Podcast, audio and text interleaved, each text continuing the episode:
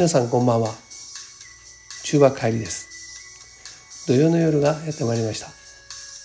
皆さんお元気ですか？ところで昨日の WBC 見ましたか？いやすごかったですね。正直僕はですねダルビッシュが3点選手されたところで今日はちょっと負けちゃったかななんて思ったんですけどね。そっからの怒涛の反撃。いやこれに頭が下がりましたね。終わってみれば13対4の大差。あと1点取ってればあわやコールドゲームと。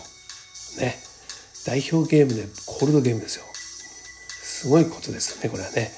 しかし本当にすごかったです。打つは打つはやっぱねこういう試合でこういう試合を行って勝ちたいですよね。それで野球スモールベースボールスモールベースボールと言われてるね野球をですねなんとかベースボールに変えていきたいなと、ね、栗山監督にはそういうのをもう頭に持って、えー、この大会をですね制していただきたいと切に思います。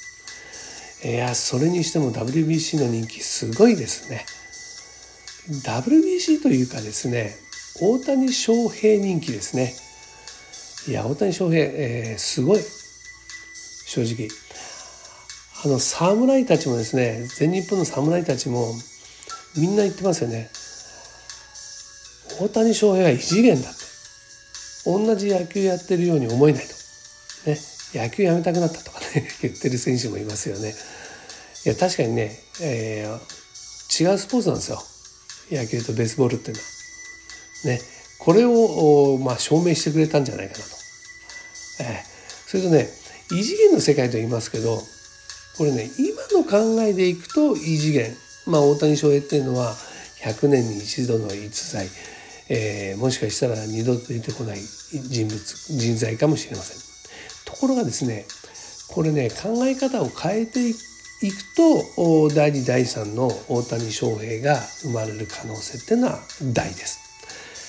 考えを変えるっていうのはねこのあの要するに指導者の考えと、えーまあ、プレイヤーの考えを変えていくっていうことですよね。まずですね指導者の考えを変えていくっていうのはどういうことかというと野球っていうのは野球も何でもそうなんですけどスポーツっていうのはまあ大体入り口がですね小学生だったりするわけですよ。ね、そういう幼い子たちに指導していくこの時の指導者っていうのは結構大切始まりの指導者っていうのはね。で僕もね何を隠そう15年ぐらい前ですかね、えー、少年野球の監督やってたことがあるんですよ。でまあ、えー、結構強いチームでえー、神奈川ナンバーワンのチームになったんですよ。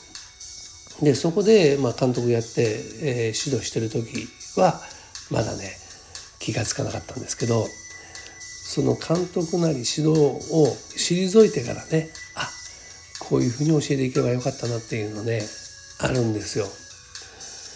それはですねまずね小学生時代っていうのはまあ野球に関して言いますとですね基本まあ野球に関してっていうかね、まあ、スポーツ全般に言われるんですけど、まあ、基本が大事なんですで基本って何よって言った時に野球の場合はですねキャッチボールキャッチボールをうまくできるようにうまくできるようにっていうのはね肩を壊さない投げ方をちゃんと教えてあげると。この一点まず。ねキャッチボールがうまいやつっていうのはね大人になってもねあどのくらいこの人野球うまいなんていうのはね一発で分かるんですよ。この前ねあのテレビ見てる時にあの野球中継とかそういうんじゃないところでキャッチボールやってる、えー、こう画像っていうかですね動画が流れてたんですよ。でね僕見ててねあこの人キャッチキャッチボールうまいなってねこの人野球うまいなと思ったんですよ。そしたらねうまいはずですよ。キャッチボールやってた人はですね藤川球児いや、えー、大変失礼いたしました。ね、という感じでねキャッチボール見ればねどんだけの人かって大体分かっちゃうんですよね。なので、えー、小学校の時にはまずこのキャッチボールがちゃんとできるように、えー、指導してください。それからもう一つすごい一番大切なのはね小学校時代少年野球時代に野球って楽しいな野球って面白いなってのを思わせて中学校に、えー、送り出してください。ね、これねじゃあどうやって楽しむ野球って楽しいなと思わせるかっていうとねこれはね試合に出させることです。でね小学校の時代っていうのはねあの体力差っていうのはすごいある出ちゃうんですよ。同じ学年でもすごいね体力のある子と、えー、体力がちょっとまだまだっていうことね。そういうところでうまい下手っていうのは、ね、だんだん出てきちゃうね。あのだんだんでか出て出てるんですよ。足が速い足が遅いとかね。遠くに投げられる、ね、遠くに投げられない、ね、これ小学校時代ね当たり前なんです。だから、え、今までの指導者今も多いと思うんですけど試合に勝ちたいからうまい子ばっかり出しちゃうんですよねね、僕も確かにそうでした。それじゃダメなんですよ。ね。もう下手でも何でも試合に出してあげる。で試合に出ることによって出たねあの選手たちっていうのはね、えー、野球って楽しいのでこれね間違いなくそうに思うんですよ。そういう状態で中学校に送り出してあげれば小学校時代は 100, 100点。監督100点ですよ。この2つができれば。ね。えー、このねプレイヤーっていうのはねその時その時のねあの指導者。ね、よく言われるねあの有名選手になった時にあの時の恩師がって言われ言うでしょ？その時のね指導者っていうのはね一番大切なんです。その指導者に恵まれるかどうかで、えー、第2第3の大谷翔平が生まれると言っても過言ではございません。はい。これは間違いありません。そして、えー、第2段階ね。中学生。中学生になった時どうすればいいか。ね、えープレイヤーの目から見るとここではですね、え基礎体力をつけていく、ね、野球ができるような体力をつけていく、えー、怪我に強い。怪我をしない体を作っていく。っていうことがを目的目標にしてね、えー、プレイヤーは頑張ってほしい。ねえー、試合に出られなくても腐らずに3年間それを頭に置いてまずは、えー、体づくりね、えー、高校に行っても体づくりっていうのは続くんですけどまずここから始めていきましょうよってことですよ。そして、えー、指導者の方ですよね。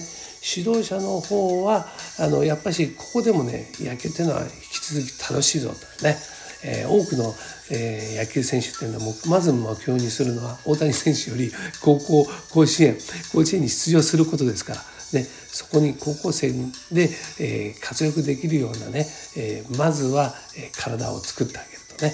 それから、えー、ていうんですかね。失敗を恐れずに野球ができるような環境を作ってあげる。ね。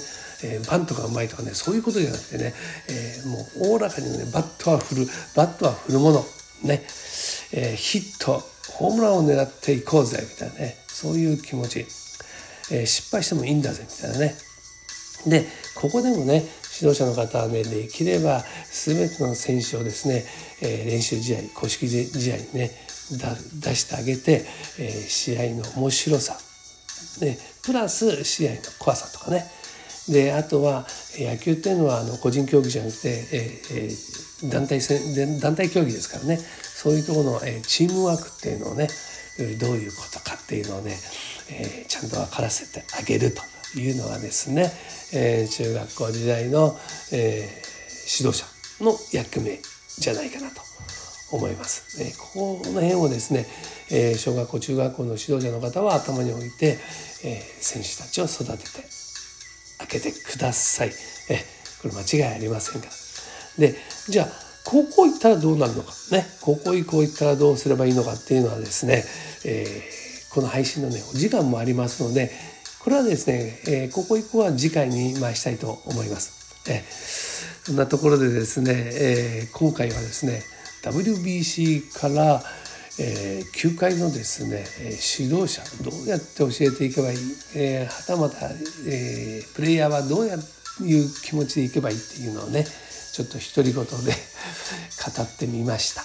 はいそれからですね、えー、過去にですね、えー、ニュージーンズのお話をちょっとさせていただいた時があると思うんですけどそこでですね、えー、DJ 特命さんよりですね、えー、ちょっと違ってるとこがあるよっていう感じでですねお便りいただきました。